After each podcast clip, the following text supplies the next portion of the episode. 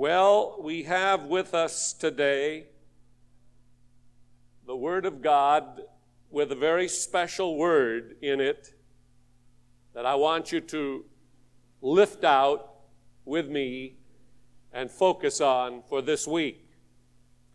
If you will take your Bible, not only in verse 13 of what we read together, but in numbers of other verses, this word know comes into being.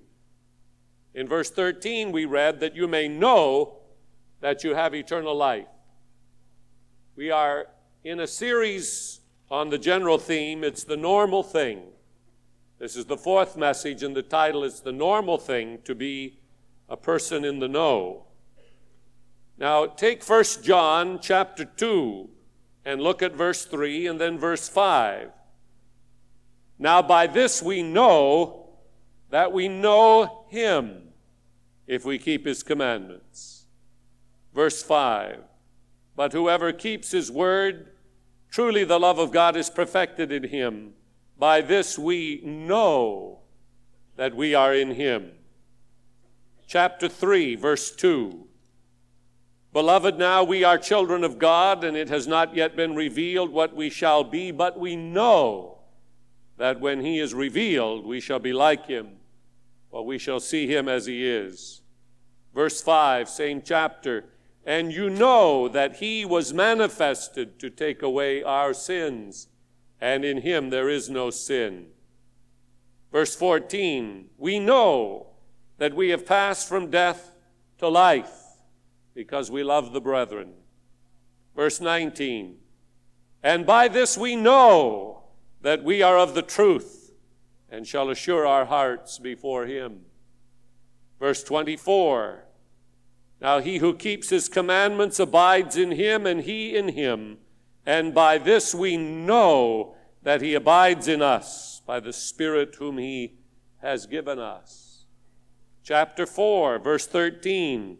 By this we know that we abide in him, and he in us. Chapter 5, verse 20.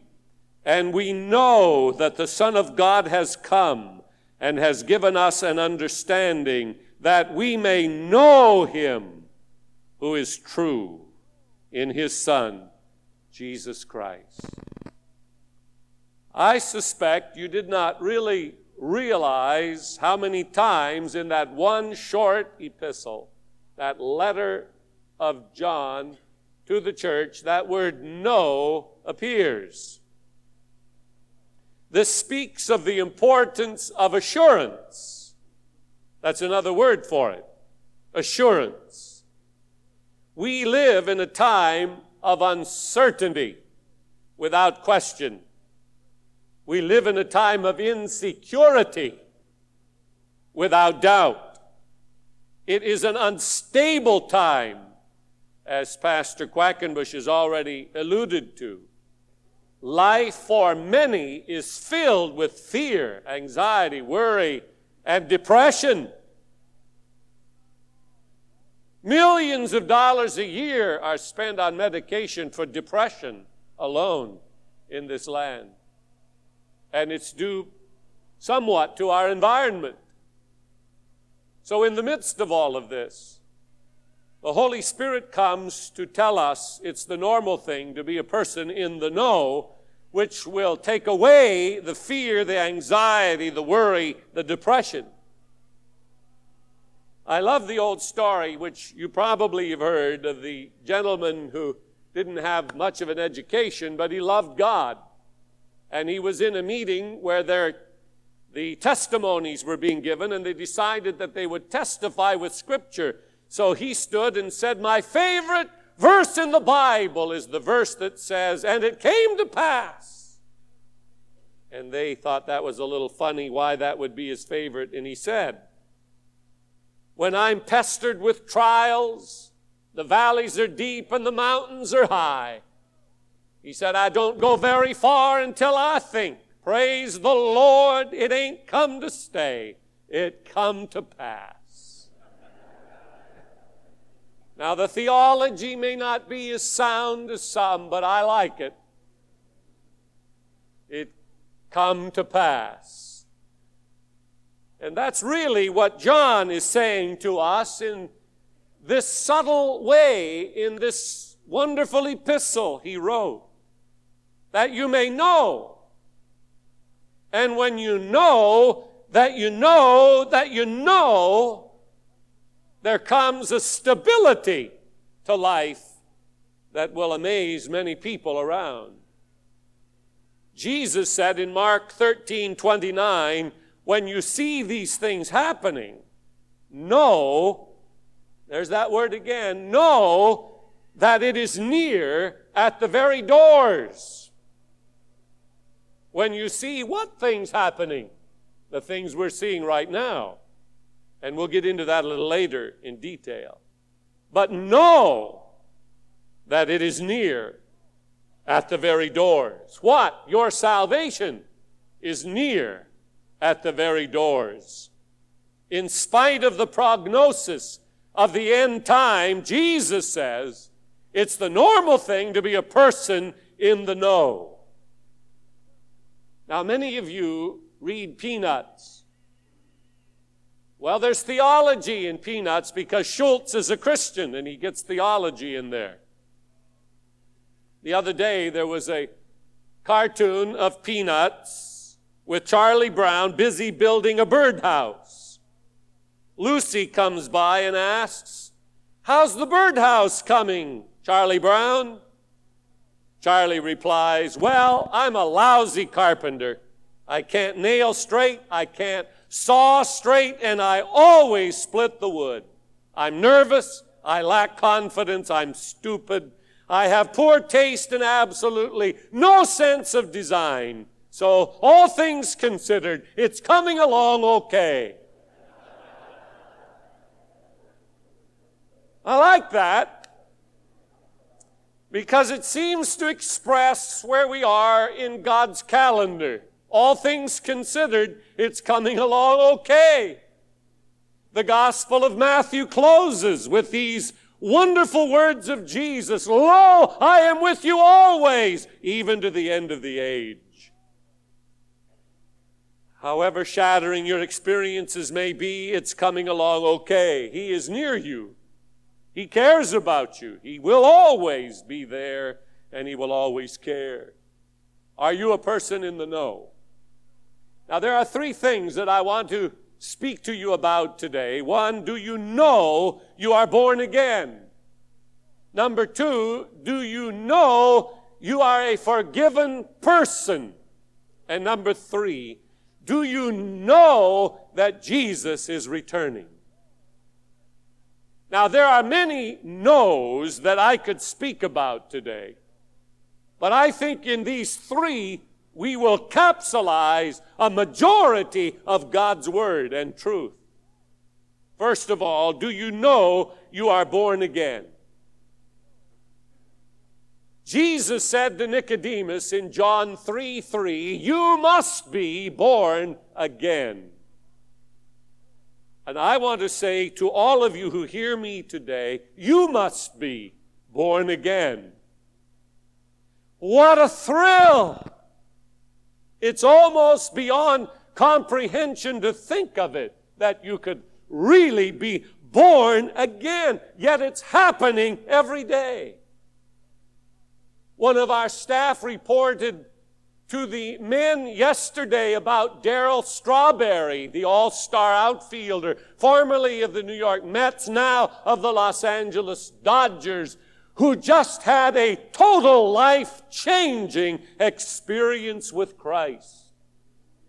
He was, you know, before all messed up. There were drugs in his life and his marriage was split and he's looking forward now to getting back with his wife. But he said in the article, I was taken to a revival by a relative. And in that revival meeting, the power of God hit me and laid me out on the floor. And he said, when I came to, I was born again. I was changed.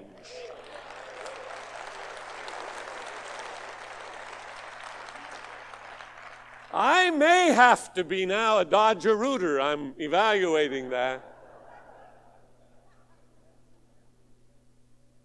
But that's what's happening every day. Life changing experiences. Bruce Larson, in his book, Living Beyond Our Fears, tells of a judge in Yugoslavia who had an unfortunate accident. He was electrocuted when he reached up to turn on the light while standing in the bathtub. His wife found his body sprawled on the bathroom floor. He was pronounced dead, and as was the custom there in that town, he was placed in a room under a crypt in the town cemetery for 24 hours before burial. In the middle of the night, however, the judge came to. He was not dead, as they supposed. He realized this is a true story, I'm not kidding you. He realized where he was and he rushed over to alert the guard, who promptly ran off terrified.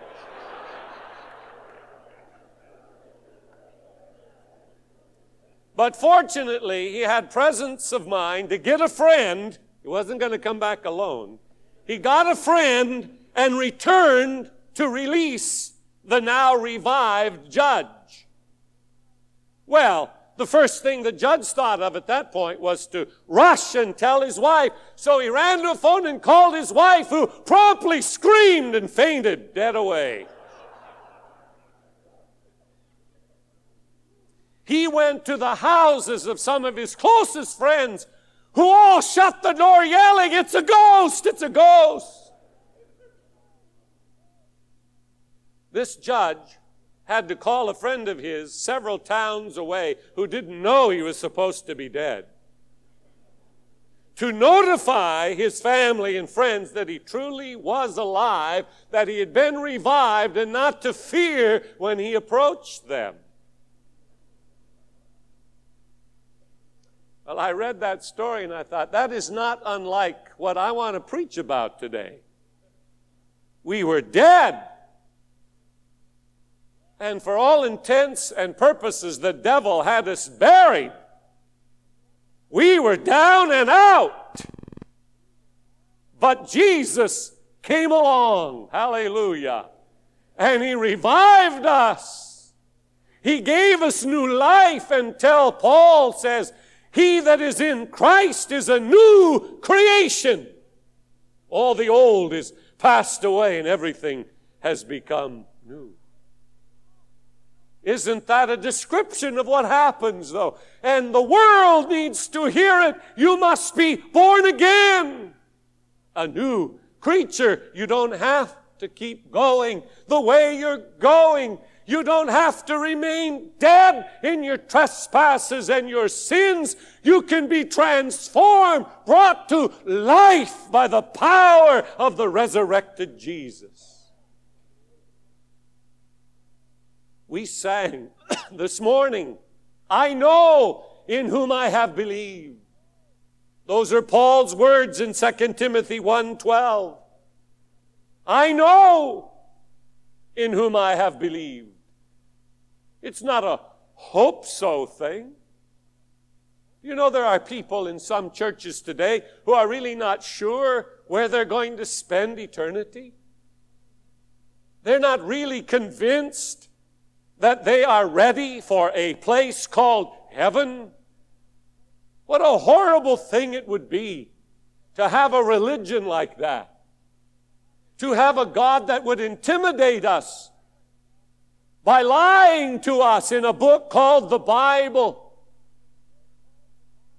But he didn't do that. He is not that way. He did not say, You trust me and hope that you will make it. That maybe if you do enough good things, I will consider it. It says right here in our text, verse 13, that you may know that you have eternal life. That's the kind of God I want.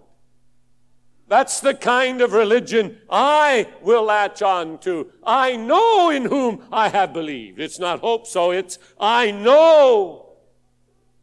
Well, you say, how can I know? Look at Revelation 3:20. Jesus stands at the door of your heart and he knocks.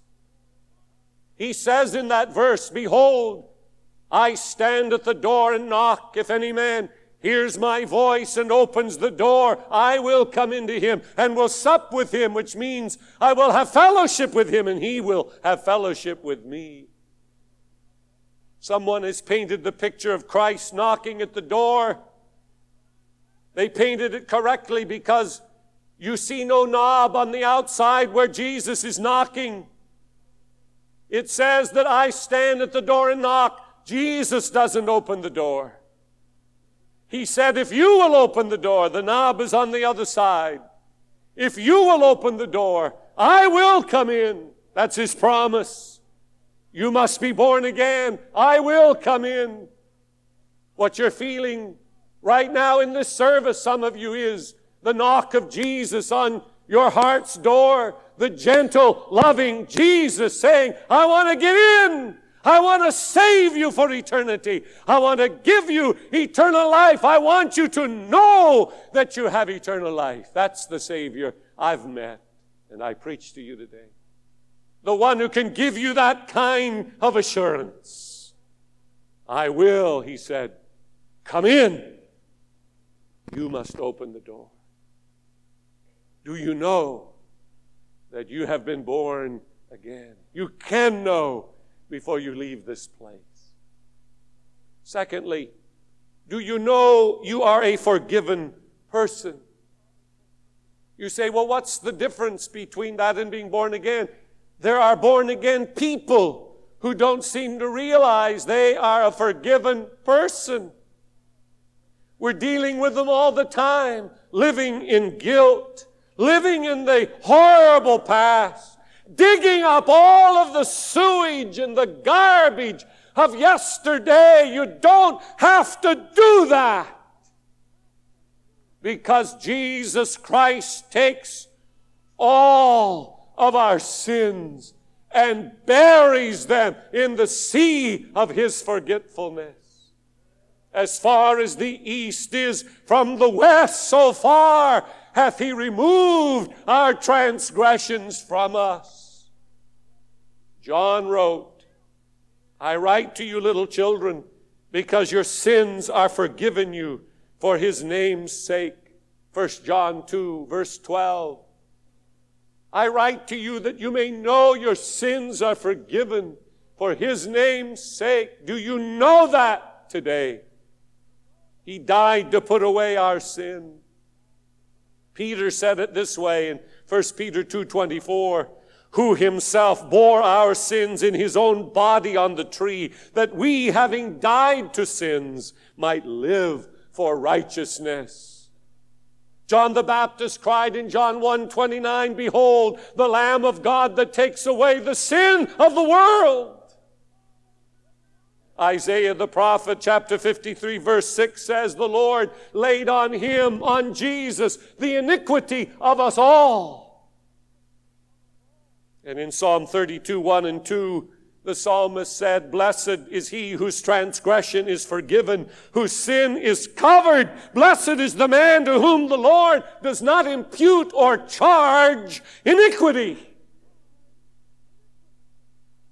Some of you are sitting here today living with guilt. You didn't do the right thing. Will you today come to a Savior who shed his blood for the covering of your sins and get rid of the past and go on and be a blessing to God and to man and to yourself? Do you know you are a forgiven person? The Golden Gate Bridge in San Francisco has become the number one suicide spot in America. On a warm, clear day in the summer of 1987, three and a half years ago, 28 year old Kenneth Baldwin stood mid span and said goodbye to the world.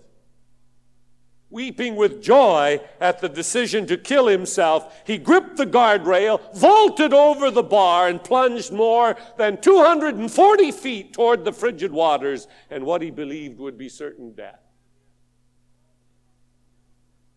When I got on the bridge, he said, I believed I had made the right decision, and I felt more happiness than I had experienced for months. But I panicked when I pushed off and saw my hands leave the guardrail. I instantly knew I had made a big mistake, but there was nothing I could do.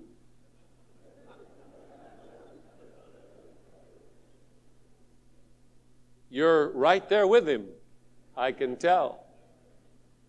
There was nothing I could do but live through those agonizing seconds, knowing I would be gone as soon as I hit the water. But Kenneth Baldwin didn't die, despite the one in 100 chance he had to survive the impact. He was not only alive and virtually unharmed, but treading water with renewed vigor for life. this is what he said I should have died, but I didn't. And today, all I know is that I'm thrilled to be alive. I'm really blessed.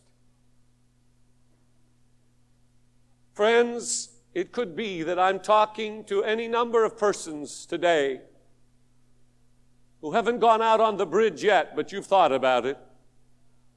And I'm here to tell you, you don't have to jump off a bridge. All you need to do is jump into the arms of Jesus.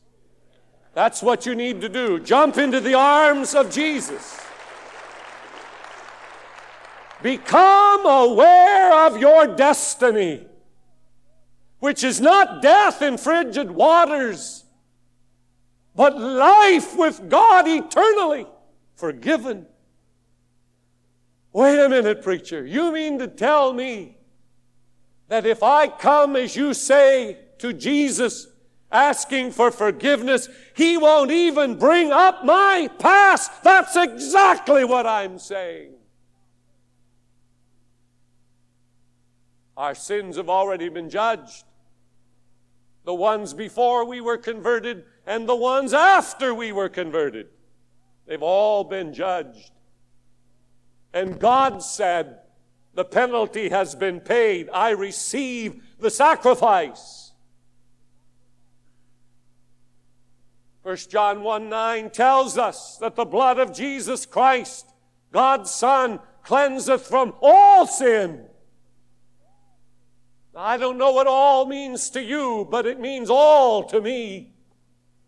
It means every sin, every failure, every mistake, the murderer, the adulterer, the deviant, the liar, the gossiper, the slanderer. All sin. Hear me. Don't let the devil rub your nose in your sins. Jesus died to take care of that. Know it. It's a normal thing to be a person in the know.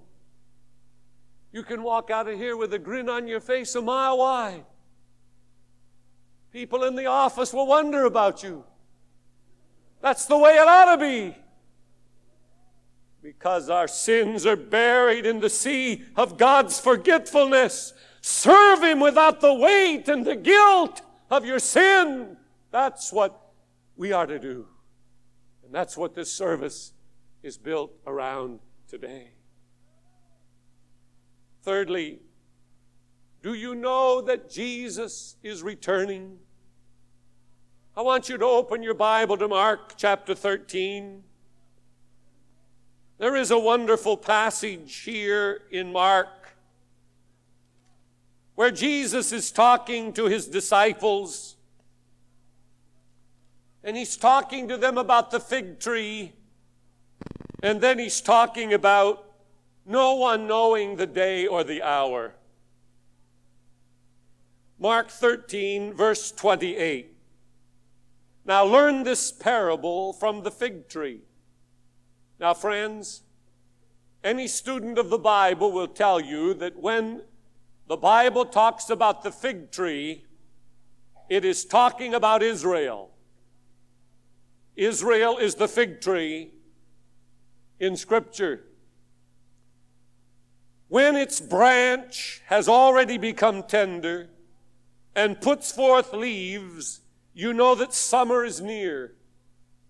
So you also, when you see these things happening, what things?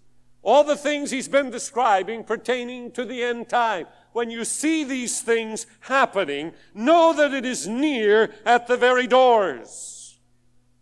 Verse 30. Assuredly, I say to you, this generation, what generation? The generation alive when the fig tree buds. In 1948, the fig tree started to bud. The blue and white flag of Israel was flown again with the nations of the world. A recognized entity in the world the first time since 70 AD when Titus destroyed Jerusalem. The fig tree started to bud. In this generation, I say to you, this generation will by no means pass away till all these things take place. You see, this is the uniqueness of these words. All of them have taken place at some time in history, but never with such rapidity and never all at the same time. When Paul says there will be earthquakes and famines and pestilences and all of these other things that are a part of the end time, what he's saying to us in connection with this passage is they're all going to be happening in this generation. And they are. They are. They are. Heaven and earth, he said, will pass away, but my words will by no means pass away. Now he says this, but of that day and hour no one knows, neither the angels in heaven nor the Son, but only the Father. Only the Father knows the day or the hour. We are not to be in the know as to the day, the month, the year, morning, noon, or night. That is not God's design. If He wanted us to know, He could have printed it out for us, but He did not. He did not want us to know, evidently, who the Antichrist would be, so he never named him. Now, there are many who like to name him. And there are books that are in the fire because they did. And before the ink was dry, their Antichrist was no longer apparent. Now, I have a new book in my office. Right now, I have it in my study today, which names Saddam Hussein as the Antichrist. Spells it right out. It also said in the earlier part that the United States would never enter into war over Kuwait.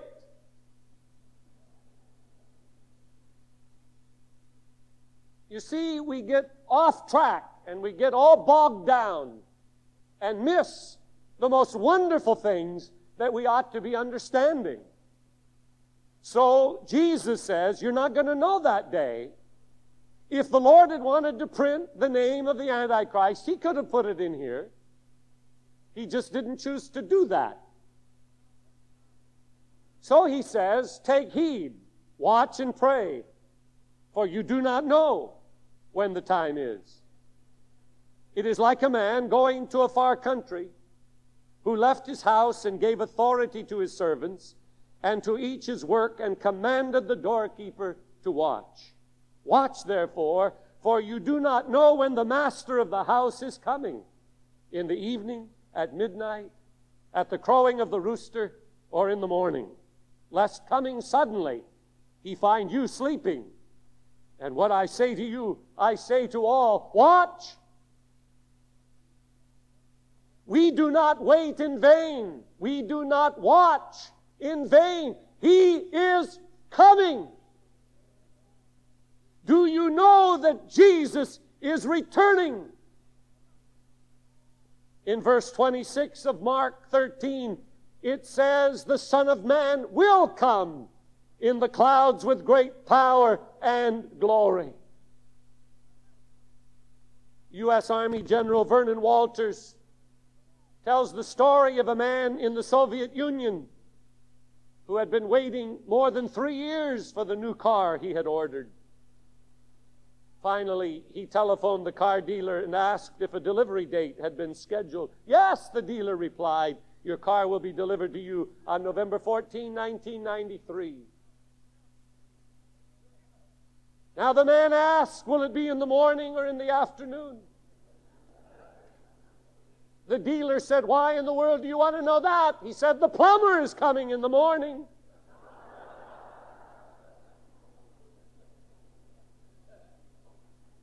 There are some parts of this world where you wait in vain. There are some things you will wait in vain for, but not in regard to the coming of Jesus Christ. He will return. 318 times in this book it says he will come again.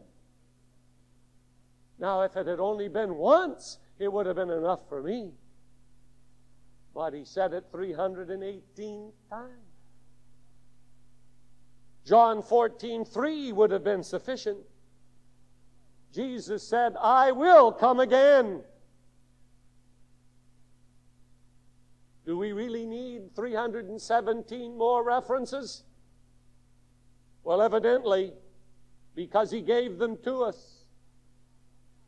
And I'm so thankful to stand here today and tell you that this can be the most wonderfully generating electric knowledge that you would ever receive in your life, that He's returning, and it's not in the hands of Washington, it's not in the hands of somebody in Iraq, it's not in the hands of some legislative body, it's not in the hands of this world. Jesus is coming at his time, and in that day, he will bring those from the grave who have trusted him, and those of us who are alive and remain will be caught up to meet them and him in the clouds, and so we shall be forever with the Lord.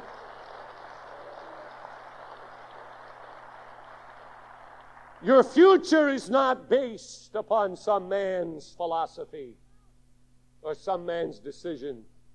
It is based entirely on the Word of God and the promise, I will come again. It'll keep you living right.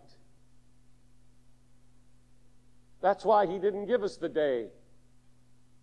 If we would know it was two weeks from now, we'd go out and sow our wild oats and have fun. And just before He came, we would make it all right. I know you well enough to say that.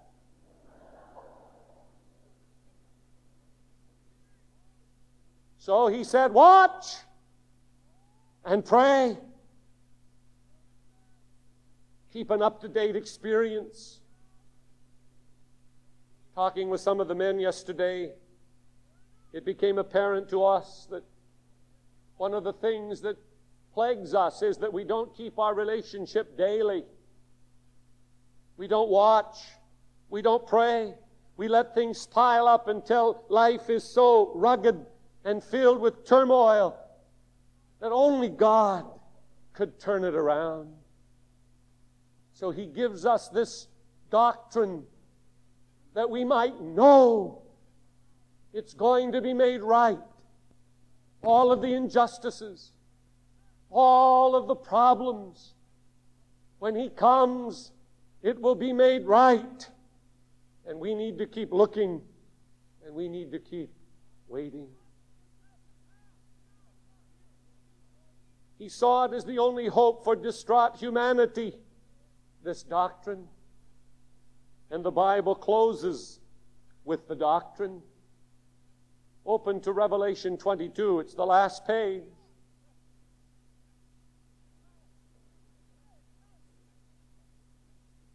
Some publishers print the words of Jesus in red so they stand out on the page. When you come to verse 20 of Revelation 22, you see these five words Surely I am coming quickly. Printed in red, Jesus said to John, Surely I am coming quickly. Now I want you to catch the response of aged John. He's on Geritol. He's old. Life is pretty well passed old John by. But when Jesus said, Surely I am coming quickly, I want you to get old John's response. He leaps to his feet and he shouts, Amen! Even so, come, Lord Jesus. That ought to be the response of all of us. In a world that's gone nuts, instead we sit here yawning, looking at our watch. Some are already into Never Never Land.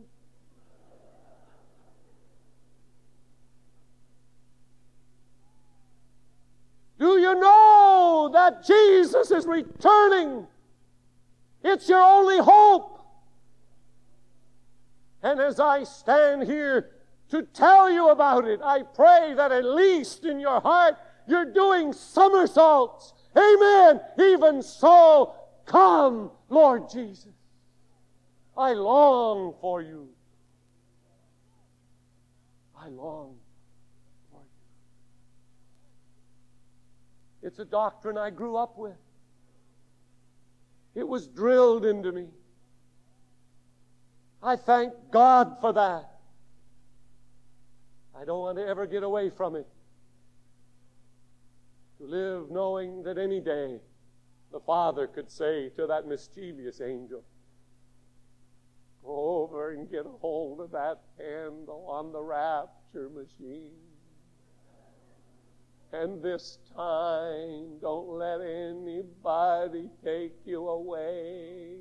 When I give the signal, push the handle down. That's the way old McClure told it in Kansas City for years. If you're new here, this is kind of an old thing here at Capital.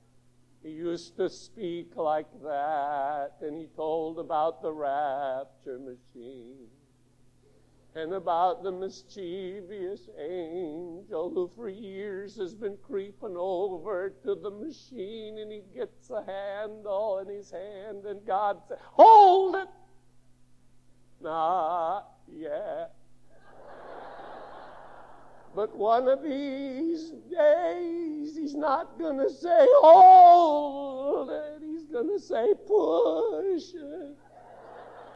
And we're going to go up when the handle goes down.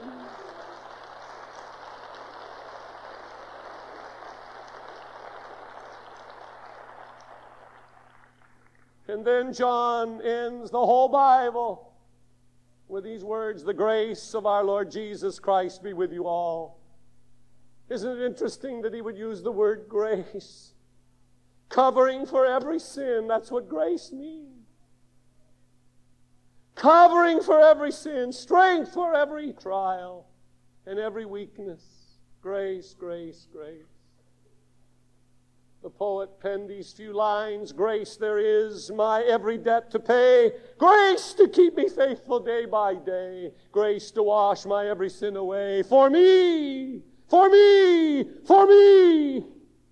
That's all he could say in the last line. For me, for me, for me. You get it? It's personal. It's the normal thing to be in the know. He's coming. And there's grace enough to take us all to be with Him forever. Hallelujah! What a Savior. What a promise.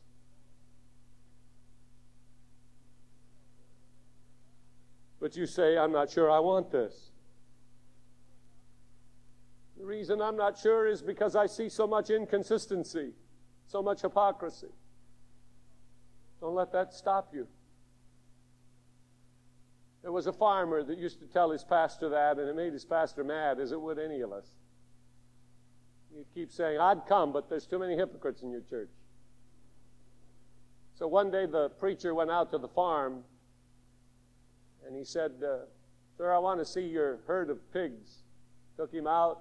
Boy, they were a fine looking lot, almost all. Big, fat ones, just healthy, beautiful. Would look good on any table. But the preacher said, There's the one I want, right out there. Where? Which one?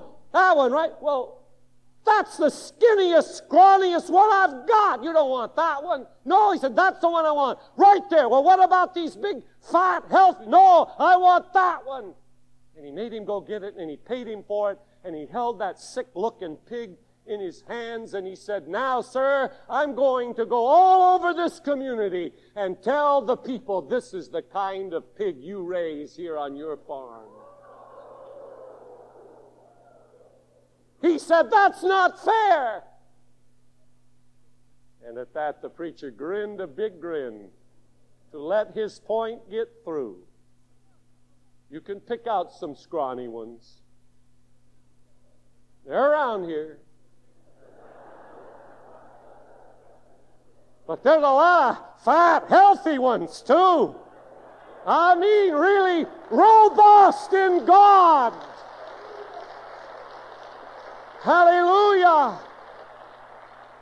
Just stop looking at the herd and look at Jesus. He'll never disappoint you. He'll never fail you. He'll never cut you off. He'll never do it other than what he said he would do. Look to Jesus, the author and the finisher of your faith. Stop looking at the crowd Sure, there are some phonies. We have to expose them once in a while here. So people don't get hurt and damaged. But I know many healthy ones. I thank God for the healthy, the whole ones. They're doing business for God. They're right on. They're in the know. And you can be among them if you make a good decision today. Jesus came that you may know. That you may know you're born again. That you may know your sins are forgiven. That you may know Jesus is returning. The fig tree is budding. The signs are everywhere. He didn't ask us to know the day or the hour, but He asked us to watch. Look at the signs. You'd have to be deaf, dumb, blind, totally out of it not to realize that the day Jesus spoke of is this day, this generation. This is a service of hope. This is a service of uplift. This is a service of assurance. We're not dealing with hope so stuff here today. This is real stuff. This is right from the heart of God for earthlings like you and like me. That we may go out of here with our heads high. No matter what happens there, we know there is a better day coming. And we're ready. Our sins are forgiven. We've been born again. We were put in the crypt underneath the cemetery. But somewhere along the way, we were revived. We were resurrected in Jesus Christ. And we now await his return. I want you to bow your heads throughout this auditorium and ask no one to move for a bit. We have concluded our appeal. Jesus is in this room. His Holy Spirit is dealing with our hearts. And before I pray, I want to give you an opportunity to respond to this message from God's Word. I want you who know that you are born again, there is no doubt you are born again, I want you to raise your hand in testimony. I have been born again. God bless you. Many. Now, if you couldn't raise your hand, whatever reason, that's not what's important. What is important is that you ask Jesus Christ to come into your life today, wash your sins away, become your friend and Savior. For one day He will be your judge. And it will be wonderful to stand before Him and not see Him as a judge, but as a Savior, as a friend. So, would you allow me to pray for you? You would like to be born again. You couldn't raise your hand. Maybe this is your first time at Capital Christian Center. Maybe it's your first time to be exposed to the gospel as the Bible presents the gospel. I'd like you to raise your hand and say, Pastor Cole, I am a candidate for this wonderful experience you've been talking about. I want to be born again. Over on my left, thank you. Over there, right down here, thank you. God bless you. Hold your hand up until I see it, then you may put it down. Thank you over on my right. Thank you. Another hand on my right. Thank you back here. Thank you. I see your hand. God bless you. Thank you, sir. God bless you. Upstairs, I look for a moment in the balcony. You lift your hand up there so I can see it. I'm, I'm watching now. I need to be born again. Thank you up there on my right. God bless you. Yes. On my left, yes. Thank you up there. Thank you. God bless you. And way up on my left, thank you up on top there. How about on the main floor again? I raise my hand. I want to be born again. I do need to know who this Jesus is personally. Here's my hand with all the others that have been raised. Lift it right now, right now. And another, God bless you. Now let me turn to number two. You really know you're a forgiven person. Some of you have come to church today covering over sin. I want you to raise your hand and say, Pastor, I get rid of my sin right now through the blood of Christ. Pray for me. Lift it up right now. You don't want to take your sin out of here. You're going to leave it here with Christ's blood covering it. Oh, many, many of you. God bless you. I commend you for being bold. Now, finally, how many of you weren't really sure about the coming of Jesus? You, you've really felt now in this service that He is going to return, and you're going to watch and you're going to pray. You're going to raise your hand now and say, That's me. I want to be faithful. Lift up your hand right now throughout this auditorium. Yes, yes, yes. You can know. It's the normal thing. Now, Father, I thank you for this wonderful response on each of these questions.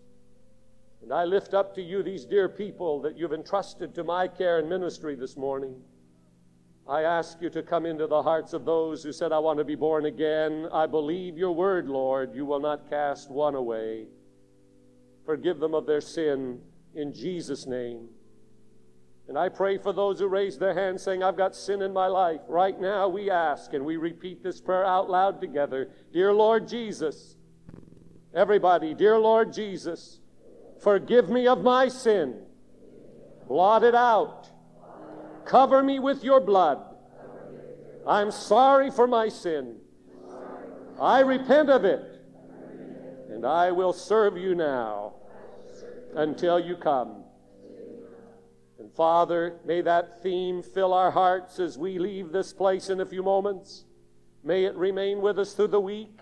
And may we be like old John shouting, Amen, even so. Come, Lord Jesus. Hallelujah. Make it a real thing to all of us. We ask in Christ's name, Amen. Let us stand together, please, throughout the auditorium.